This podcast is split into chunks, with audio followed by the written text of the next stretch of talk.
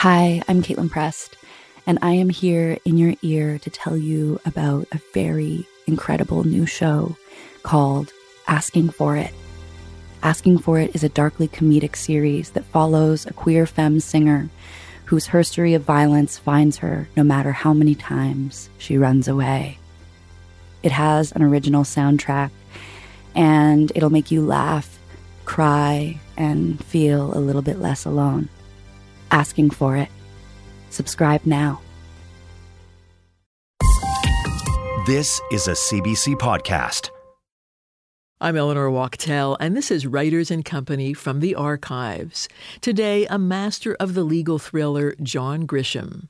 A former lawyer and idealistic politician, the incredibly popular storyteller has a new book called The Exchange After the Firm. John Grisham takes the idea of a bestseller to a whole other level.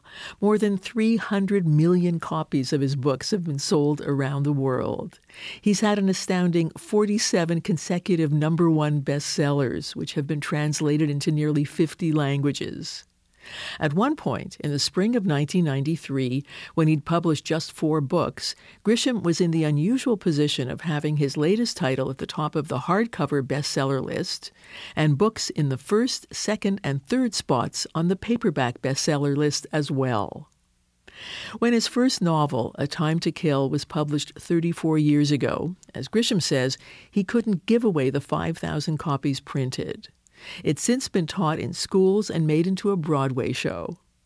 When it was reissued after the phenomenal success of his second and third books, The Firm and The Pelican Brief, both of which were made into hit movies, the paperback of A Time to Kill sold 8.6 million copies and spent 80 weeks on the bestseller lists. Okay, enough with the numbers. Let me tell you a bit about John Grisham the man. He was born in Arkansas in 1955, the son of a sharecropper, who then managed to get a small farm. When it had lost so much money that the family had to abandon it, Grisham's father worked in construction, traveling around a lot in the South, and eventually they settled in South Haven, Mississippi. John was 12 and had athletic ambitions, later playing for his college teams. He denies any literary dreams, but he was a big reader as a child. He graduated in law from the University of Mississippi and returned to South Haven to start a small practice in criminal law. In the 1980s, he also ran as a Democrat in state elections and served in the Mississippi legislature for seven years. And at the same time, somewhat incredibly, he began to write fiction. Inspired by a scene that he'd witnessed in the courtroom of a young girl testifying against her rapist, he transformed it into a compelling book about racial tensions, featuring a black father shooting the white man who raped his daughter. And before A Time to Kill had even found a publisher, Grisham started on The Firm. It sold more than 7 million copies and was on the New York Times bestseller list for 47 weeks. But there I go again. More recently, John Grisham has been active as a director of the Innocence Project, dedicated to helping the wrongly convicted. His own 2006 nonfiction book, The Innocent Man, subtitled Murder and Injustice in a Small Town, was made into a six part Netflix series in 2018. Grisham's latest books include The Judge's List, Sooley, and his third Jake Brigance novel, a sequel to A Time to Kill called A Time for Mercy. It's being developed by HBO as a limited series. Earlier this month, he came out with The Exchange, a kind of follow up to his blockbuster, The Firm. It marks the return of the novel's hero, Mitch McDeere, 15 years later. When I met John Grisham four years ago, he'd published The Reckoning, a somewhat different novel than his usual work, though it does revisit his fictional town of Clanton, Mississippi. The story is mostly set just after the Second World War, but features detailed scenes in the jungles of the Philippines where American POWs were held during the fighting. But The Reckoning still has his trademark legal battles in a Southern Gothic environment. I spoke to John Grisham in 2019 when he was in Toronto. Your new novel, The Reckoning, takes place in the fictional town of Clanton, Mississippi, and, and you've set some of your earlier books there too, going right back to your first novel, A Time to Kill. What's what's Clanton like? Clanton is a typical uh, small town in the South, a county seat, 10,000 people, big courthouse in the middle of the square. The square is lined with shops, and that's where everybody goes to shop and buy and work and hang out and vote and go to the courthouse. And it's uh, very similar to the towns I grew up in in Mississippi when I was a kid. It's very similar to the town that I practiced law for 10 years before I started writing books. What do you like or what do you, what do you not like about small town Mississippi? Well, it's uh, a town. A town like Clanton is, uh, let's say, it's surviving. Um, you can't say it's prospering, but you know, small small town America is um, declining in all 50 states. It's tough in, in, these small towns to keep the young people there.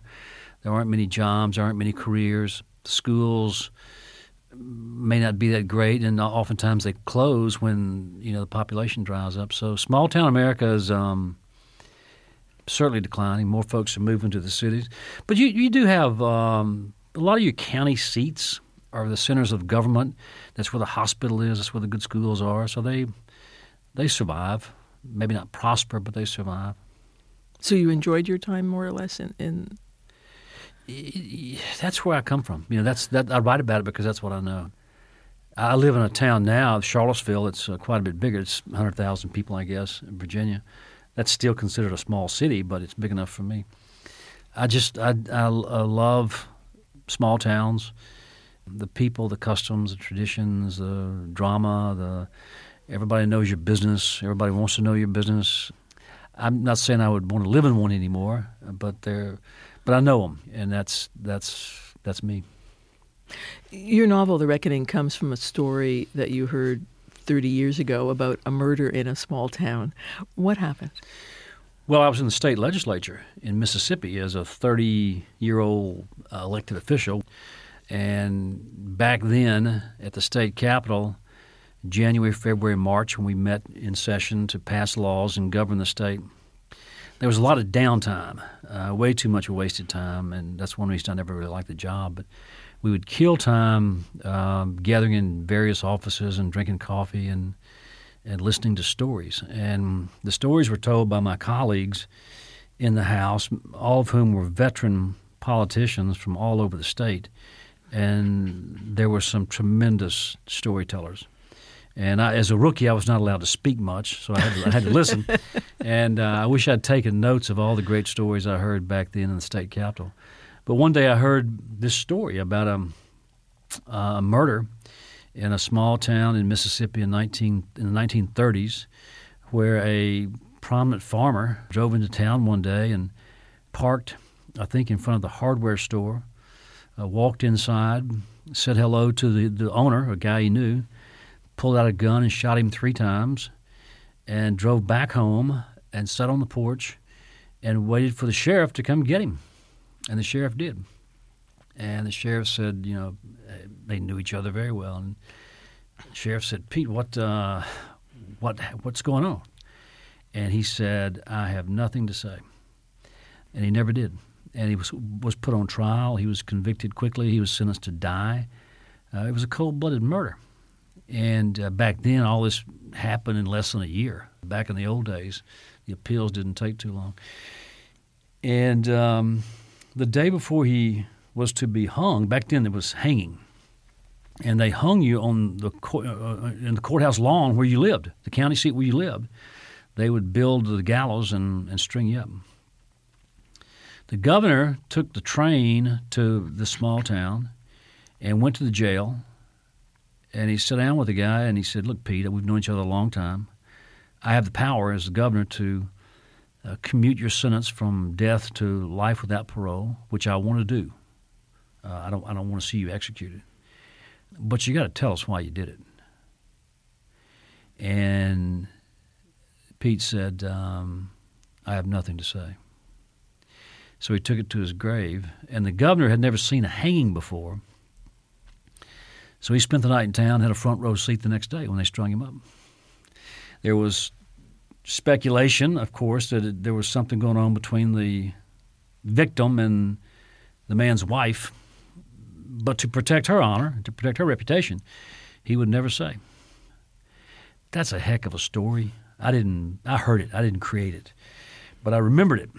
And um, when I got ready to write the reckoning, I, I had this great old story that I tucked away for 30 years, and I was able to add my own uh, embellishments, and here we go. The, the, central character of your novel, The Reckoning, is a man named Pete. Mm-hmm. Is that the same name, or you just use it now because I just use it you now just use it because that's yeah. that's the one.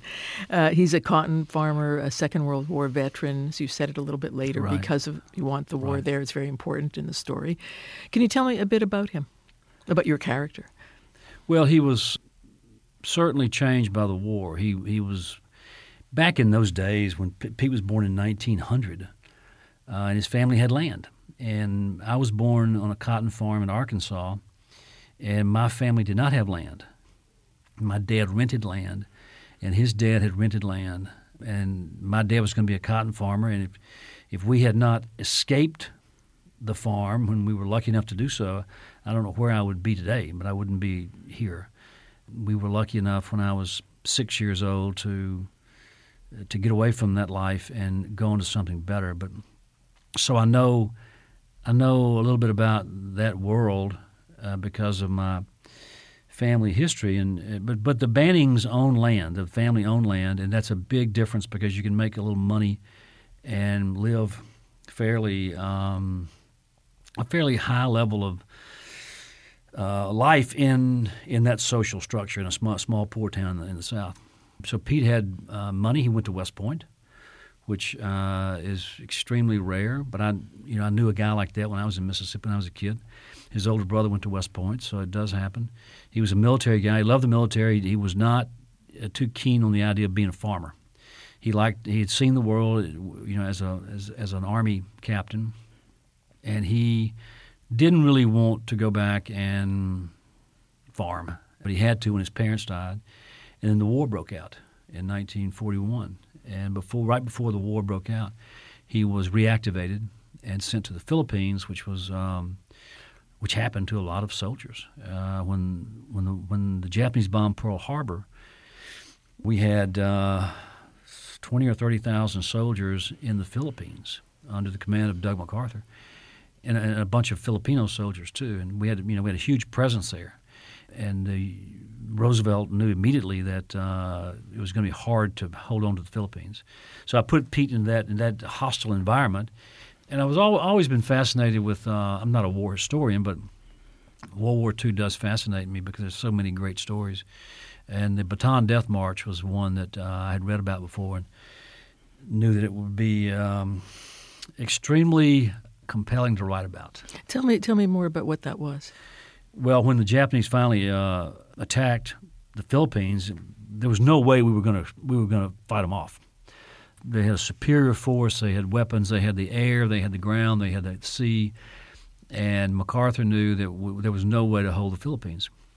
He had been begging for more troops and supplies uh, from Washington, and uh, promises were made, but he, he was left with without enough force to hold the Philippines. And when the Japanese, when the attack became preeminent, he withdrew to the Bataan Peninsula, a section, a jungle section of jungle in, in uh, east of Manila, west of Manila, in the Philippines, and he was going to make a last stand there. And there was no way to do it. The, the, the troops were surrounded; they were cut off. There were seventy-five thousand people, twenty-five thousand American troops, and fifty thousand Filipino soldiers and regulars and volunteers, and also support people all on this one peninsula uh, where there was no food, no very little water, and they were choked off. And um, they finally had to surrender. They had no choice because the soldiers were starving. Our, our men were starving to death, and uh, it was brutal. And then the, that that wasn't the worst part. Once they were uh, once they surrendered, and these these are men who had not eaten much for several months, and most of them were sick. Most of them had dysentery. Most of there were a whole list of diseases they were suffering from. They were really sick men, and they were forced to march 70 miles in heat, and they were uh, beaten, punished, murdered by the Japanese guards. So the Japanese guards were extremely brutal, and a lot of our troops were just flat out murdered along the way. They were they they collapsed. They were beaten. They were run over by tanks. It was really uh, it was it was a terrible uh, period of time in, in that war. And I, um, I began reading some of the books written by these survivors, and I don't know anybody survived it, but the more I read about the Bataan Death March and the imprisonment uh, in the Philippines, the more I wrote. And uh, Pete survived because he was a tough guy. And he came home and surprised his family when they realized he was alive. And they thought his family thought he was dead. The army came to visit his, his wife and kids and said, we're, we're, we're certain your husband has been has died uh, in, in, the Philippines. We we have proof. Of, we think we have proof of that. Well, he wasn't dead, and that was not unusual in World War II. And he came home and surprised his family when they realized he was alive, and then he found out some things had happened at home while he they thought he was dead, and he could never uh, forgive the people who had not been faithful to him because of what he'd gone through. He had just suffered so much. He he he wanted to forgive them, but he couldn't do it, and that led him to um, to take the law into his own hands and and seek revenge. Although, is is there an irony in the fact that Pete survived Bataan uh, against the odds, only to almost willingly give up his life? Well, for him, uh, for him, it was a matter of honor. He felt like he had no choice. He reached a point to where he could not function as a man, and also as a, a, a very wounded man after the war. He just couldn't physically, face, physically and psychically, physically, emotionally, everything. Uh, he he had to he had to do what he did. Can you talk a bit about the level of trust that Pete has with the townspeople of, of Clanton? I mean, what would the sense of betrayal in a small town like Clanton have been when, when someone like him, one of the most prominent citizens, is accused and convicted of, of murder? A huge sense of betrayal because uh, he he killed a very popular minister of the Methodist Church, and the, the the feeling around town was whatever conflict these two men had, it could have certainly been settled without bloodshed. And Pete was a hero. He, he was also um, aloof. He was a you know he was a farmer. He he had a bit more money than anybody else or most of other folks, and he was of the planter class. Again, he had the West Point education. He, he was a notch above, so he didn't really mix and mingle with uh, the common folks that much. But he, once the people realized what he had survived in the war and the fact that he came home after they thought he was dead, he was a hero.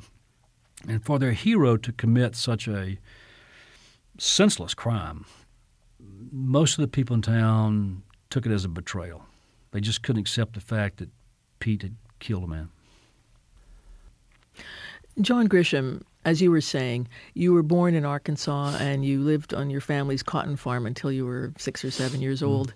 Your 2001 novel, A Painted House, is in part a fictional look at this time and place. Can you tell me a bit about the farm in those early years? The, that book is very accurate up to a point. I was that little boy for the first seven years of my life living on that farm. That was my grandparents' home I lived in those are sort of my parents. I, I moved the book 10 years um, back in time because I wanted to capture the Korean War and a couple of other things from the early 1950s. I was born in 1955. Uh, Luke in, in, a, in, the Painted House was born in 1945. And uh, I, I, wanted to capture, um, I wanted to collect all these old stories that I'd heard as a child uh, my grandfather was a big storyteller, and, and, my dad too. That was kind of the tradition. Oh, the men in the family. That's unusual, yeah. I think. Oh yeah, very much so. And, and those days are still vivid. I, I you know, I'll never forget uh, the first few years of life, picking cotton and chopping cotton, and and riding on the tractor with my dad to plant cotton, to plow, and to pick cotton. Uh, I'll never forget my mother and grandmother working long hours to grow most of the food that we ate, huge garden, canning and putting food up for the winter, chopping firewood, cleaning. It was a rough life. It was it was a hard life.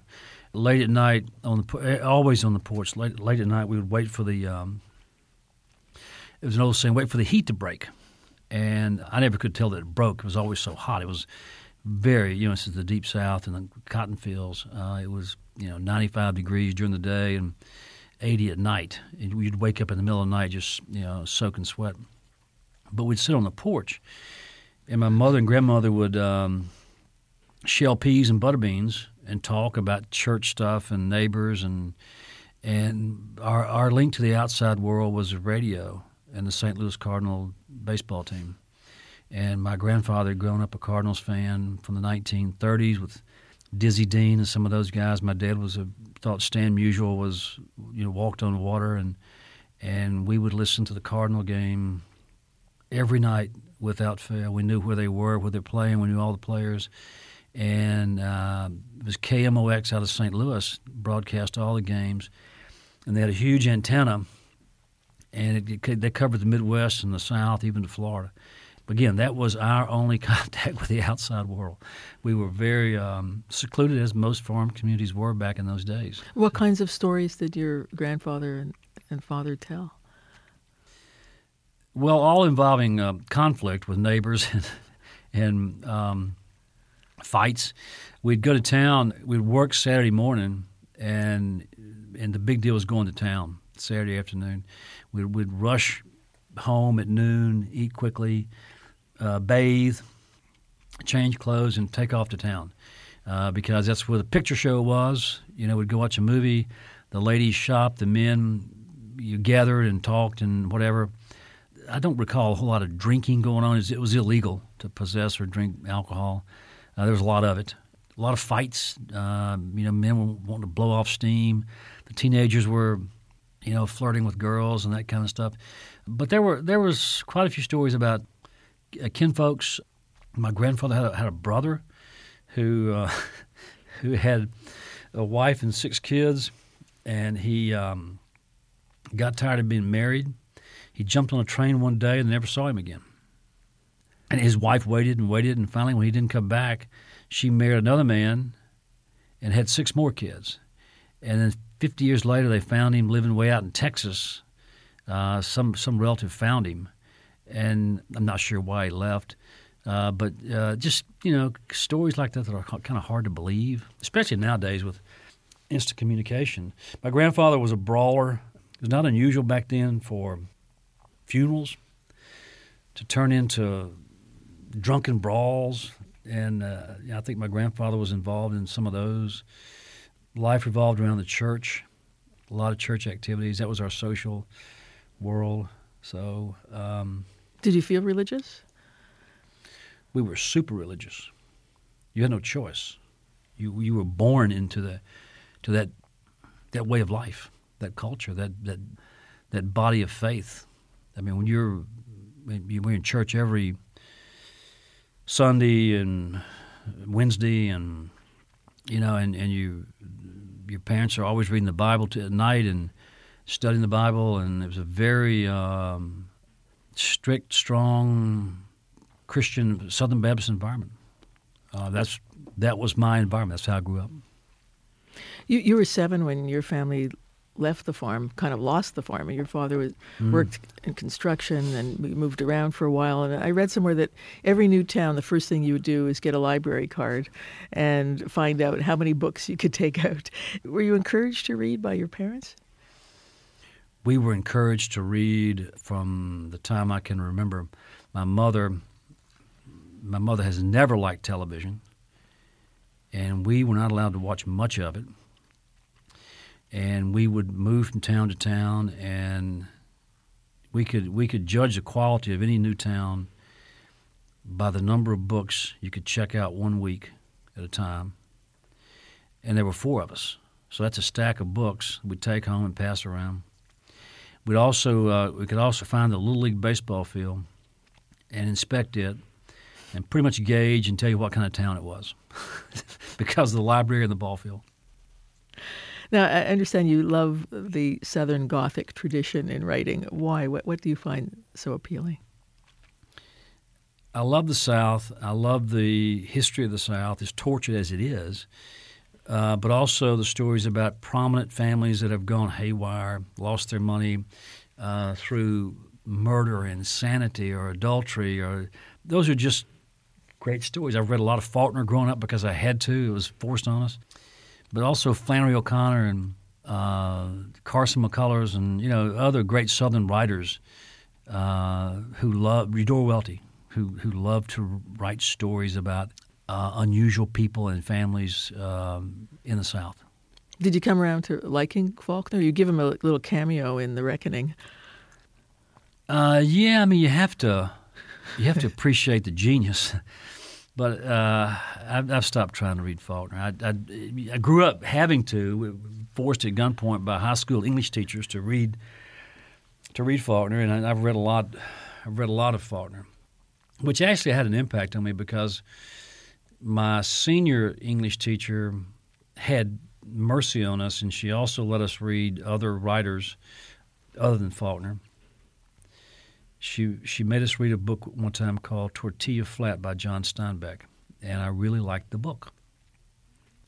And she knew I liked it, so she um, gave me a copy of or a library book of of, uh, of Mice and Men, and Cannery Row, and uh, and I fell in love with John Steinbeck. And she saved she saved the best for last, uh, The Grapes of Wrath. When I read that, I thought this is you know this is I see why this is a great novel. And uh, I remember thinking at times. I didn't. I didn't dream of being a writer. It was not a childhood dream. I didn't study it in college. It was not. It, it was never thought of. Uh, but I do recall one time I was reading Steinbeck and the Grapes of Wrath, and I, I thought, I wish I could write that clearly. I wish I could write that clearly. And so I have always striven to write clearly, even, as a lawyer. I, I, cut through all the, you know, all the extra words and verbiage and all that, and tried to make my briefs and, and pleadings as a lawyer, you know, read smoothly and clearly. I'm Nahlah Ayed, host of Ideas. In this age of clickbait and online shouting, Ideas is a meeting ground for people who want to deepen their understanding of the world. Join me as we crack open a concept to see how it plays out over place and time and how it matters today. From the rise of authoritarianism to the history of cult movies, no idea is off limits. Ideas is on the CBC Listen app or wherever you find your podcasts.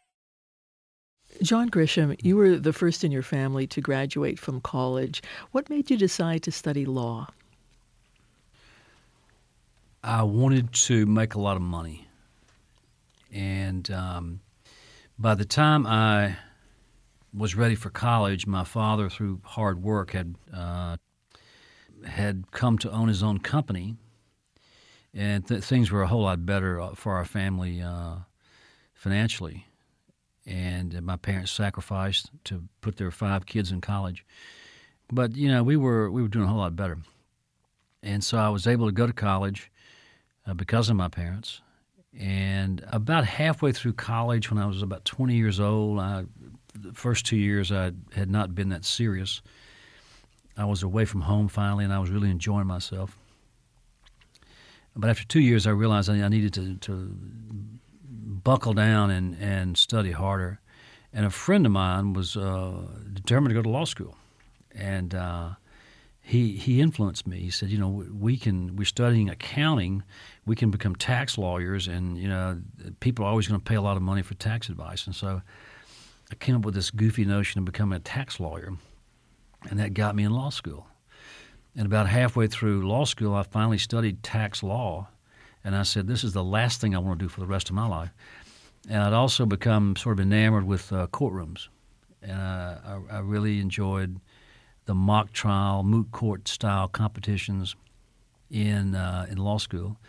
And I also, uh, my last year in law school, I I would uh, watch the docket at the federal court down the street, and if a good lawyer was in town trying a big case, uh, I would cut class and go watch it. Just go watch the trial, go watch the lawyer. And I, so I had this dream of becoming um, a, a big time courtroom lawyer. That's what I wanted to be. And that, that kind of leads into a time to kill because I was in a courtroom five years later and I watched a trial that I had no business watching, but it inspired me to create this drama that I thought was a pretty compelling story. As told, as seen through the eyes of this young, idealistic lawyer in a small town in Mississippi, that that was my life. and you know he had a pretty wife and young family, and he was struggling to pay his bills and dreaming of the big case, dreaming of the big verdict, you know, with a lot of attention. And that was me in 1985 when I started writing A Time to Kill. But you hadn't thought about being a writer. You hadn't planned on it, and and the idea that what what drove you to I think as you've talked about waking up at five in the morning on top of your day job and uh, Yeah. even at, for a while there you were in the state legislature and and you start this novel now I know you heard a compelling story but uh, you know, it's hard to remember what I was thinking in 1985. I I was growing after just a few years. I was growing sort of um, disenchanted with the law practice. It, in a small town, there are too many lawyers, and it's it's hard to make a buck. Most of my clients were working people who couldn't pay me, you know, eighty bucks an hour when they're when they're earning fifteen bucks now. They can't pay me to write their will for them. So most of my work was for free or reduced fees. Um, and then being a politician a politician was oh, I thought it was going to be a a big advantage. It turned into be a big a dis- disadvantage because people would people would constituents would call and, and make an appointment to talk about some kind of legislative matter, and get in the office, and before I knew it, they had a legal problem. And, and, they were in my office, and they were voters. They voted for me. When you get elected, everybody voted for you, you know. Uh, and and I was going to run again, so I, I had to play politics with the law office to keep people happy, and it just bled me dry. I mean, it just really uh, took up so much time and energy. And I, I was I was getting tired of that. E- even at the age of thirty, uh, I didn't see much future in the law. although were you driven at all by idealism in terms of engaging certainly in terms of political change Yeah, I mean, it, it, again, in the early days, well, take politics. I ran for office at the age of 28 with some friends of mine from law school because all through high school, college, and law school, we were sort of um, not embarrassed, but uh, I guess that's the best word embarrassed because our state was the only state without a public kindergarten system the educational system in Mississippi at the time was not very good. Teachers earned almost nothing. There was no edu- there was no kindergarten. There were some good schools, but a lot of bad schools, and we we decided to run in 1983 to try to bring about some serious changes in education in Mississippi. So we were very idealistic, and uh, then we got elected. Most of us got elected, and we came face to face with the reality that uh, change comes painfully hard in that state. It's very hard to change anything. And that was disillusioning for all of us.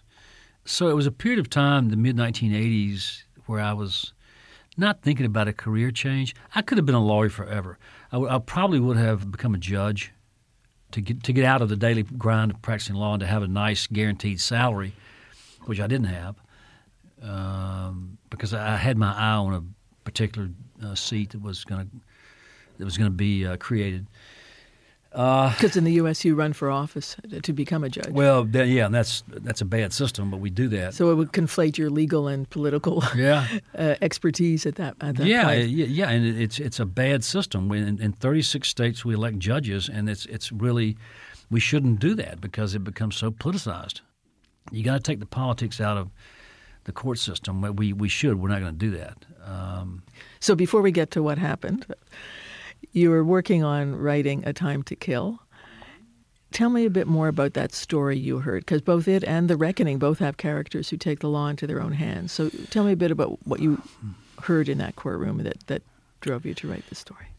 Yeah, in 1985, in our community, there was a horrible um, home invasion, break in that turned into something far worse. A career criminal who had just been paroled from prison, who was really a, a nasty character, broke in a house one day in the summertime and to steal some stuff. And he didn't know, he thought no one was at home. Turns out there were two girls in the house, and it, it turned into a bad afternoon for them. He when he finally left, he had uh, beat him and raped him and everything. He, he thought he'd killed him, so he he left, and they both survived. And um, it just they caught him. It, it, it just uh, really uh, electrified our community. It was just horrible, and I knew I knew the girl's father. I didn't know him well. He he was from a big family, nice folks, but not the kind of folks you want to start trouble with. And so for several days there was this the gossip raged around the county about what that family might do to this guy who's in jail. Uh, because uh, the, the, the feeling of the, the desire for revenge was so strong that we all felt it. About six months later, he came to trial. He refused to plead guilty, even though he had confessed. And um, I was in the courtroom when um, during the trial. It was time for the 12 year old girl to testify. And our judge, a wise old judge, my mentor, knew how bad it was going to be. And he did something I, I, had never seen. He cleared the courtroom. He made all the spectators leave. Security was very tight. Cops were everywhere. He kicked everybody out. He kicked everybody out of the courtroom, our main courtroom. Put put deputies by the door. Everybody get out, except the jurors, obviously, and the lawyers who were involved in the case, and a few clerks. As a lawyer, I was an officer of the court, so I could stay. And um, they brought her in to testify against this guy who had done unspeakable things to her.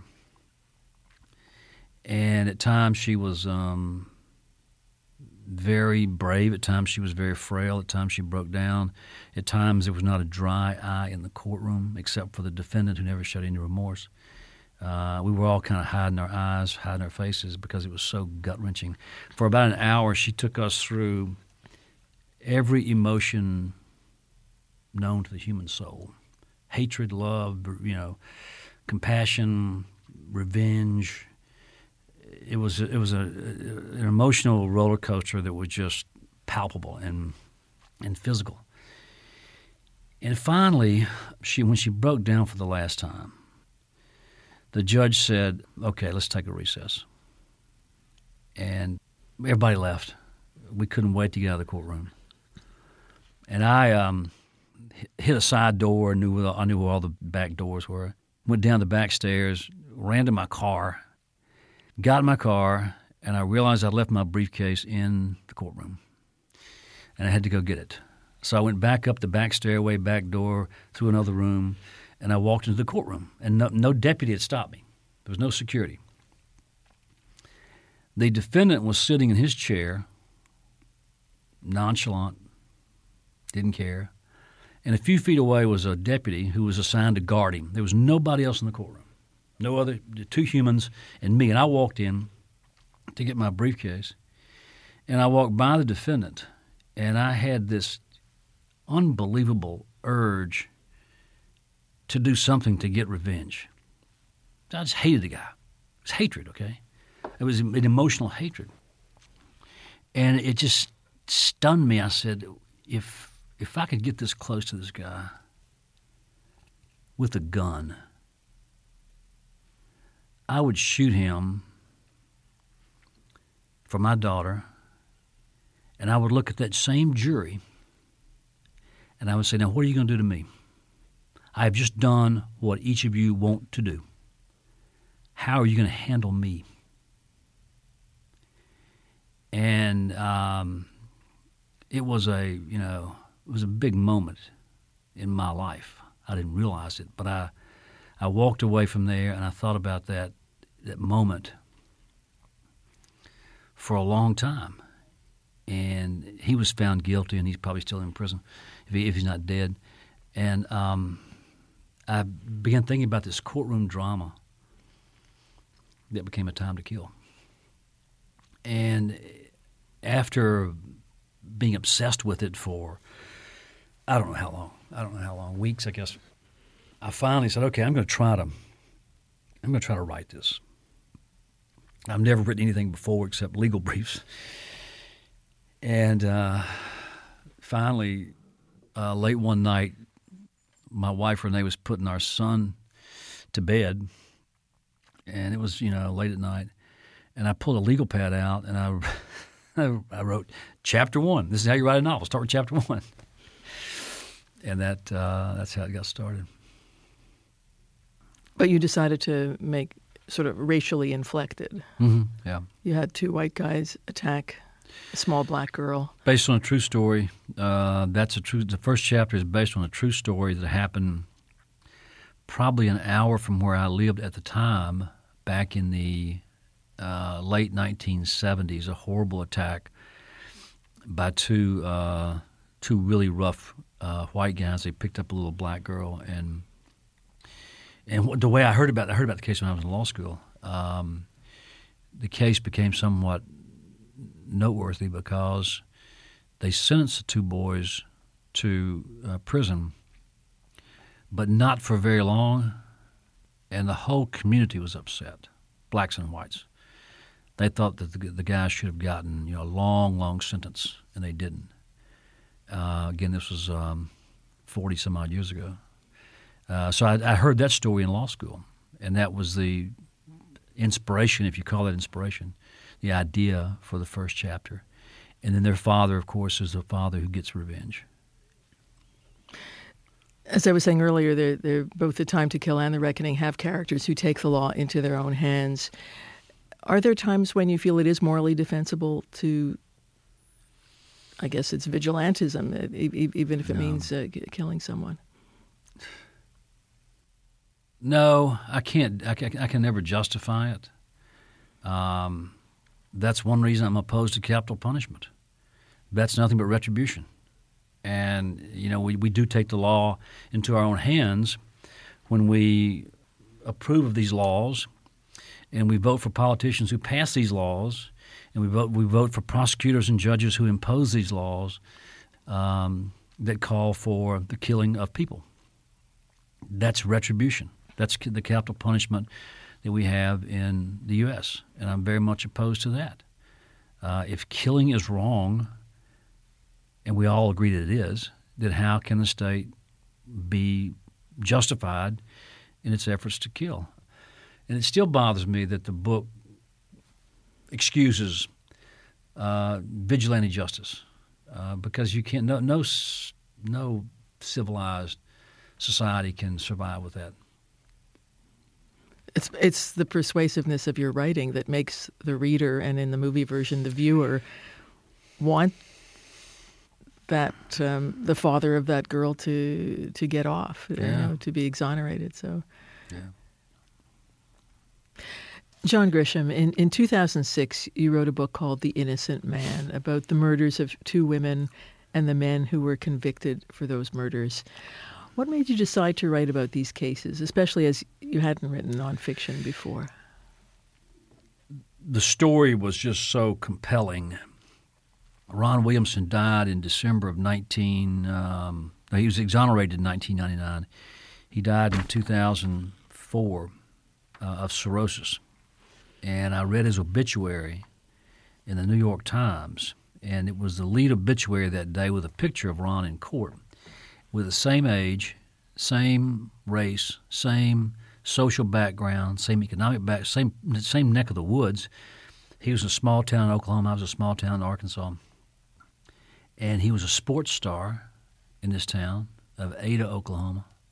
And um, I thought, how can a guy like this end up on death row because he was an aspiring baseball player like you were. He was fact. a first. He a lot better than I was. He was a first round draft pick of the Oakland A's in 1972. Uh, I was never a draft pick. Okay, I was barely good, good enough to play in high school, and I I thought, uh, how can a sports star like this be sent to death row and come within five days of being executed for a murder he did not commit? That's that's a great story, and I took off to Oklahoma and uh, met his two sisters and family and started digging. I didn't know what I was doing. I'm not a journalist. Uh, I I'm not trained as a journalist. But you didn't think, what a great story! Now I'll turn it into a novel, as you have had, as, as you had done with so yeah. many other great stories. I'm not sure if I had fictionalized it. I'm not sure folks would believe it. You can you can do anything you want to with fiction, but it's got to be plausible. And so many of these stories, especially with wrongful convictions, are just uh, not plausible. They're true. You can't believe the system breaks down the way it does, and we convict so many innocent people. So once I got into the world of wrongful convictions, I, would never worried, thought too much about them before. I was startled at the sheer number of wrongful convictions that we have in our country. And uh, it's still something that I write about now. And um, it's very gratifying now to see a film version of what happened in Ada in the mid 1980s with these two murders. Two of those boys are still in prison for the second murder, 30, 34 years later. We're, still trying to get them out. We can't prove their innocence because there's no DNA. DNA is, is um, at play in about 10% of the cases. There's so many cases, criminal cases, where there's no DNA. And so you, you have no clear biological proof that can be tested. So you have to go back to the, to the scene of the crime, talk to witnesses, and dig and dig and dig, and it's not easy. Uh, Especially in that case where there were coerced confessions, and it's a whole uh, other dimension to the to the narrative. Yeah, I'm on the board of the Innocence Project in New York, and have been for 12 years. We're up to 370 DNA exonerations. Again, this is clear cut, undeniable scientific proof that these people are innocent. In about 25% of those cases, there were false confessions and jurors never believe that you would confess of a murder you did, you know, to a murder you didn't you didn't commit. And not only will jurors uh, never give you a break, judges also, and appellate judges. If you can, if, there, if there's a confession, I don't care how shaky it is. I don't care. I don't care what the police used with their abusive interrogation tactics, and they have a lot of them. Forget all that stuff. Oftentimes, the the confession does not match the crime. There's no there's no connection. Okay. Well, that came out in this one too, oh, because yeah, the confession the, was about knifing and then knifing they, and, and, burning. And, yeah. And eventually they found out it was it was a gunshot. Shot in the head. Yeah, and, and they're still they're still in prison. We can't get them out. Um, but in, in, in, in our in our in our exonerations, think about that. Twenty five percent of the time, the person confessed. Almost every time, the next day they say, "Wait a minute, you tricked me into confessing. Uh, you." You misled me, you lied to me, which which the cops can do uh, legally. So false confessions are a real problem. Uh, faulty forensics, junk science is a huge problem in wrongful convictions, and you know that's what we're trying to um, work to eliminate with the Innocence Project. In your first novel, A Time to Kill, the young lawyer Jake Brigance takes on a difficult case. You've said Jake is as autobiographically close to you as any of your characters. He came back a few years ago. He sh- showed up in uh, Sycamore Row. So you stopped practicing law after 10 years, but Jake is still there. What, what's he learning about that, that you left behind? Tough question. Uh, the, the hardest thing about writing Jake now is that 30 years have gone by and um, I'm not the same person I was 30 years ago. I'm not the same person Jake, I was with Jake 30 years ago. So I've changed after 30 years of growing up and growing old, and Jake and growing rich. I've made a few bucks, sold a few books, uh, but I, I, I, don't think like that anymore, and and that's a real challenge when I write Jake now because he's still going to be in his early 30s. You know, my my wife was not too keen on the idea of going back to Ford County uh, when I wrote Sycamore Row, and she said, "You're not that Jake anymore. You you you're 30 years older. You, you've you've changed in so many ways, and I have changed a lot of beliefs and a lot of um, ideas over the last 30 years." Uh, she said, "You, you she, I'm not sure you can find that voice again." And I said, "Okay, let me try. Let me try." And so I wrote two, the first two or three chapters, and uh, she read it, and uh, she she was on board. She's a tough critic. In terms of how things have changed or not changed in race relations, when you mentioned living in Charlottesville, Virginia, there's only, what's most recently in the news yeah. there is uh, the horrific. Unite the Right rally, August twelfth, 2017. Uh, we're still we're still shocked by it uh, because those people are not from there. They came from 35 states to Charlottesville for that rally to uh, start a fight. And they fought for two days, and uh, a girl got killed, a bunch of folks got wounded, and they packed up and they left. And we get the black eye. You know, you mentioned Charlottesville now. People think of white supremacists and skinheads and Nazis and you know David Duke, and he was there in the rally, and that's what you think about. That's not Charlottesville. Charlottesville is a wonderful little college town with a great university that is uh, very diverse and very tolerant and uh, very open. Uh, that's why we love it. Oh, I know. I mean, I, I, think of it as a university town. That's how I've always known yeah. it. But for a man from the South to see that people from 35 states are involved in this, it's no longer a, a, a racial issue of, of the South in the right. United States. No, and it's alarming the the rise of these hate groups, and, and they've been emboldened by Trump and and his uh, brand of politics, and they, as they say, we're coming off the internet. We're in the streets now. We've been we've been organizing on the internet for years. Now we want we want to take it to the streets, and uh, that's pretty scary. And the the number of hate groups uh, is increasing. Um, I, I've seen the video and the images from Charlottesville. We weren't there. We were out of town. We were on vacation, and we watched it on television like the rest of the world. Uh, but some of the photography I've seen, videos and images of these groups, uh, these militias who were in the park at nine o'clock that morning, ready for, ready for ready for war. It's pretty scary. These guys are, you know, they're they're frightening. Is this something you think you'll write about? I have no plans to write about groups like these, uh, the hate groups. Um, maybe I, I've learned over the years to not try and predict what's going to happen next year or the following year. I, I, I can't say I'm not going to write about hate groups. Uh, I don't want to. I don't want that, that. That's so depressing. I don't. I don't want to learn more about them. I don't want to have to go research them. I know they're out there, but I just I'd rather not do that. I'm so glad to have the chance to meet you. Thank you very much. My pleasure. My pleasure. Always. Uh, I'll come back. All right. Okay. John Grisham in Toronto in 2019. The Reckoning is available in paperback from Anchor. His brand new novel, The Exchange, is published by Doubleday. Today's show was produced by Mary Stinson. Katie Swales is also producer. The associate producer is Melissa Gismondi. Technical operations by Will Yar. The senior producer of Writers and Company is Sandra Rabinovich.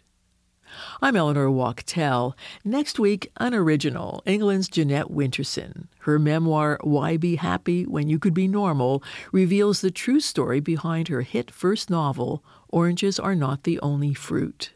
Now she has a new book of ghost stories. That's next week. I hope you'll join me.